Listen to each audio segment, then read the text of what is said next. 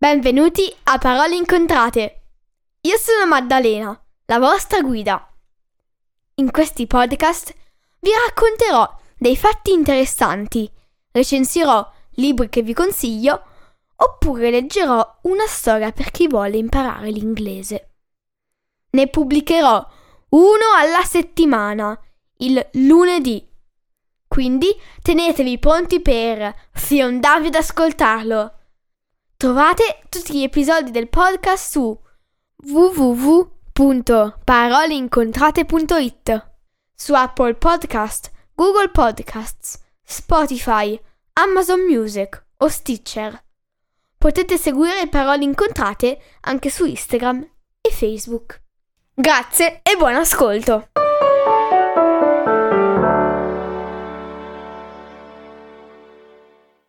Oggi leggerò la seconda parte di Sono di una notte di mezz'estate in un libro Shakespeare raccontato ai bambini adattato da Charles e Mary Lamb. Vi consiglio di ascoltare la prima parte sul sito oppure ovunque trovate i vostri podcast. Grazie e buon ascolto! Quando, dopo aver concluso la nina nanna, le fate si allontanarono per eseguire gli ordini della regina, Oberon si avvicinò silenzioso a Titania e le lasciò cadere poche gocce di succo magico sulle palpebre, dicendo Al risveglio per chi vedrai pazza d'amore diventerai. Ma torniamo ad Ermia, che, decisa a non sposare Demetrio, quella notte era fuggita dalla casa paterna per evitare la condanna a morte. Quando arrivò nel bosco, trovò l'amato Lisandro che l'aspettava per condurla nella casa della zia.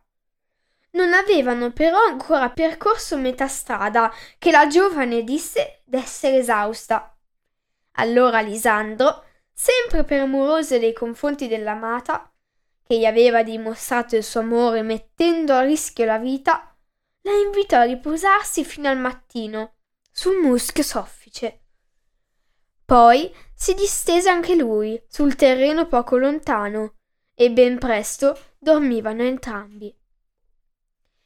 Così li trovò Puck e vedendo che Lisandro era vestito alla moda ateniese e accanto a lui dormiva una bella dama, pensò che fossero i due esseri umani descritti da Oberon, ossia la fanciulla attenese e l'ex innamorato che ora la disprezzava. Altrettanto ovviamente, non essendoci in giro nessun altro, pensò che sarebbe stata lei la prima persona che l'amante infedele avrebbe visto suo risveglio. Così senza ulteriori indugi, versò negli occhi qualche goccia del succo del piccolo fiore viola. Caso volle però che Elena passasse di lì, proprio mentre Lisandro riapriva gli occhi. Così fu lei la prima persona che vide, non Ermia. Strano a dirsi, ma così potente era la magia del fiore che tutto il suo amore per Ermia svanì all'istante e Lisandro si innamorò perdutamente di Elena. Se al suo risveglio Lisandro avesse visto per prima Ermia, l'errore di Puck non avrebbe avuto conseguenze, perché già amava con tutto il suo cuore quella giovane fedele. Invece, per loro sfortuna, l'incantesimo gli fece scordare l'amata e lo spinse a inseguire Elena abbandonando la povera Ermia tutta sola in mezzo al bosco in piena notte. Ecco come andò. Si è già detto che, quando Demetrio la piantò in asso, Elena tentò di tenergli dietro, però senza riuscirci, perché quando c'è da correre, gli uomini se la cavano meglio delle donne. In breve, Elena perse di vista Demetrio e, Mentre vagava scoraggiata e tutta sola nel bosco, arrivò là dove dormiva Lisandro. Ah! disse. Ecco Lisandro, steso per terra. Sarà morto o addormentato? lo scosse leggermente, dicendo Svegliatevi, gentile signore.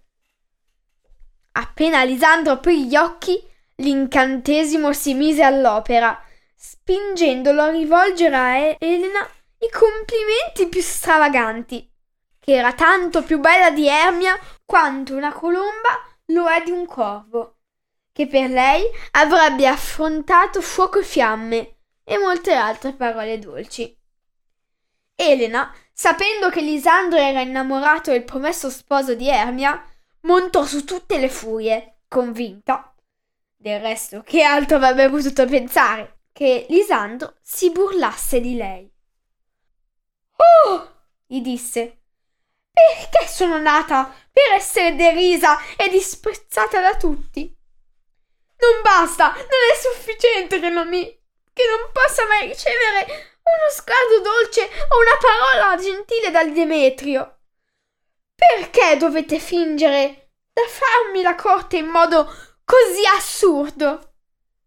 Vi credevo più gentile, mio caro Lisandro. Pronunciate queste parole, corse via irata e Lisandro la inseguì, scordandosi di Ermia che continuava a dormire. Al suo risveglio, Ermia si spaventò trovandosi da sola.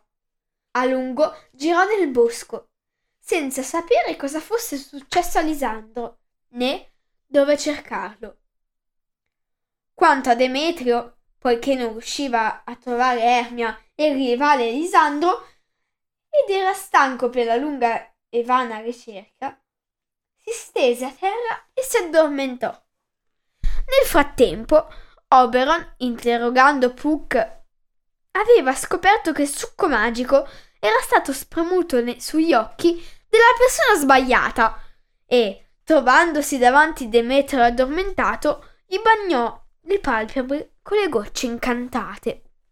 Il giovane si svegliò all'istante e la prima persona che vide, sì, fu proprio Elena e subito, come già Lisandro, prese inondata di dichiarazioni d'amore. Proprio allora arrivò Lisandro, inseguito da Ermia, perché, a causa dell'errore di Puck, adesso toccava a lei correre dietro all'innamorato. Sotto il potente filtro d'amore, i due giovani, sovrapponendosi nelle voci, fecero gara nel giurare a Elena il loro amore eterno. Sempre più allibita, Elena si disse certa che Demetrio, Lisandro e l'amica d'un tempo, ossia Ermia, si fossero messi d'accordo per farsi beffe di lei. Ermia era stupita quanto Elena e non riusciva a capire come mai Lisandro e Demetrio, fino a poco prima innamorati di lei, fossero ora impazziti entrambe per Elena. Per Ermia la faccenda era tutt'altro che uno scherzo. Fu così che le due dame, fino ad allora amiche del cuore, presero a scambiarsi parole sempre più offensive. Crudele Ermia! disse Elena. Sei tu che hai ezzato Lisandro a coprirmi di elogi menzogneri. E non sei stata forse tu a spingere un altro innamorato, Demetrio, finora uso a scacciarmi senza pietà, a chiamarmi dea e ninfa e gemma rara e creatura celestiale? Se non gliel'avessi chiesto tu, mai avrebbe rivolto a me, che tanto odia, parole simili. Crudele Ermia! Perché ti sei alleata con questi due per schernire la tua povera amica? Hai scordato la nostra vecchia amicizia dei giorni di scuola? Hai scordato quante volte sedute sullo stesso cuscino, cantando la stessa canzone, abbiamo ricamato lo stesso fiore, crescendo fianco a fianco, simili a due ciliegie a stento separate? Non è da persona sincera, Ermia, né da fanciulla onesta, complottare con gli uomini per farti beffe della tua povera amica. Mi lasci senza parole, replicò Ermia. Non sono io a farmi beffe di te. Ma casomai, il contrario. Sì, sì, fa pure, ribatte Elena. Insisti nella beffa, fin- fingi uno sguardo serio per farmi boccacce appena volto le spalle. Strizzatevi l'occhio l'un l'altro, continuate con lo scherzo. Se tu avessi pietà, gentilezza o buone maniere, non mi tratteresti così.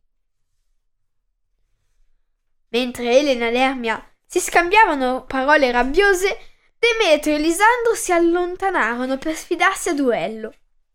Quando le dame si accorsero che due gentiluomini le avevano lasciate, si separarono e ripresero a vagare stancamente nel bosco alla loro ricerca.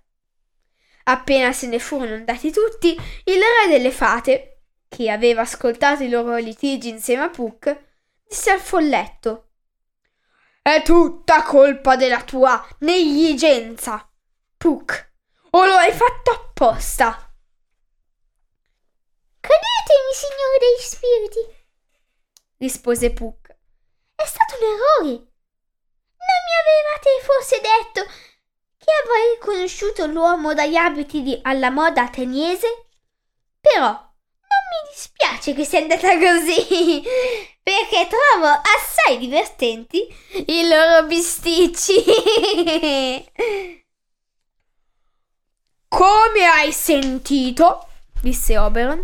Demetrio e Lisandro sono andati a cercare un posto dove sfidarsi a duello. Ti ordino perciò di oscurare la notte con una nebbia fitta e di fare smarrire nel buio gli amanti litigiosi, così che non riescano a vedersi l'un l'altro. Poi, imitando le loro voci, insulta l'una e l'uno l'altro e fa che ti seguano, credendo di seguire il rivale. Continua a farli correre qua e là, finché saranno troppo stanchi per andare avanti e quando cadranno addormentati versa negli occhi di Lisandro il succo di quest'altro fiore. Al suo risveglio sarà scordato l'amore per Elena e tornerà ad amare Ermia, come prima. Così ognuna delle due belle dame sarà felice con l'uomo che ama e tutti loro crederanno d'avere avuto un sogno fastidioso. Fa in fretta, Puck, mentre io vado a vedere di chi si è innamorata la mia cara Titania. Titania stava ancora dormendo e Oberon, vedendo lì nei pressi un buffone che si era smarrito nel bosco e si era addormentato pure lui, gli piazzò sul collo una testa d'asino, dicendo tra sé Costui è perfetto per diventare il grande amore di Titania. Anche se Oberon gli aveva infilato una testa ad asino con grande attenzione, l'uomo si svegliò e, ignaro della trasformazione, si diresse verso la pergola sotto il cui dormiva la regina delle fate. Oh! Quale angelo mi sta davanti? Esclamò Titania, aprendo gli occhi e cadendo all'istante sotto l'effetto del succo del piccolo fiore viola. Sei saggio quanto bello? Beh, mia signora, rispose lo sciocco buffone. Sì, ho abbastanza cervello per trovare il sentiero che porta fuori dal bosco. Direi che ne ho quanto basta per sapermela cavare. Fuori dal bosco? No, non lasciarmi! La implorò la regina innamorata. Io, io sono uno spirito di alto rango e ti amo alla follia. Vieni con me e ordinerò alle mie fate di servirti in tutto per tutto. Poi chiamò delle sue damigelle, Fior di Pisello, Ragnatelo, Falena e Grandi Senape. Prendetevi cura di questo gentiluomo, ordinò loro. Saltellate sul suo cammino e fate capriole di gioia al suo cospetto. Nutritelo con uva e albicocche e miele sottratto dalle api. Vieni, siediti accanto a me, disse poi rivolta al buffone. Fammi accarezzare le tue guance pelose, mio bello asinello, e baciare le tue grandi orecchie, gioia mia dolce. Dov'è Fior di Pisello? chiese il buffone dalla testa d'asino, poco interessato alle attenzioni della regina delle fate, ma molto fiero dei suoi nuovi servitori. Eccomi, signore, disse Fior di Pisello. Grattami la testa, disse lo sciocco. E il ragnatelo dov'è? Eccomi, signore. Mio buon ragnatelo, disse il buffone. Ad ammazzare la perossa in cima a quel cardo e portami il suo miele. Non scalmanarti troppo, signor Ragnatelo, o rischi di schiantare la borsa del miele. Mi dispiacerebbe vederti asciugare nel miele. E dov'è Candisenape? Eccomi, signore. Che cosa desiderate? disse Grandisenape. Niente, mio buon Grandisenape, disse lo sciocco. Però eh, potesse aiutare il signor Fior di Pisello a grattarmi. Mi sa che devo andare da un barbiere, signor Grande Senape, perché mi pare d'avere la faccia incredibilmente pelosa.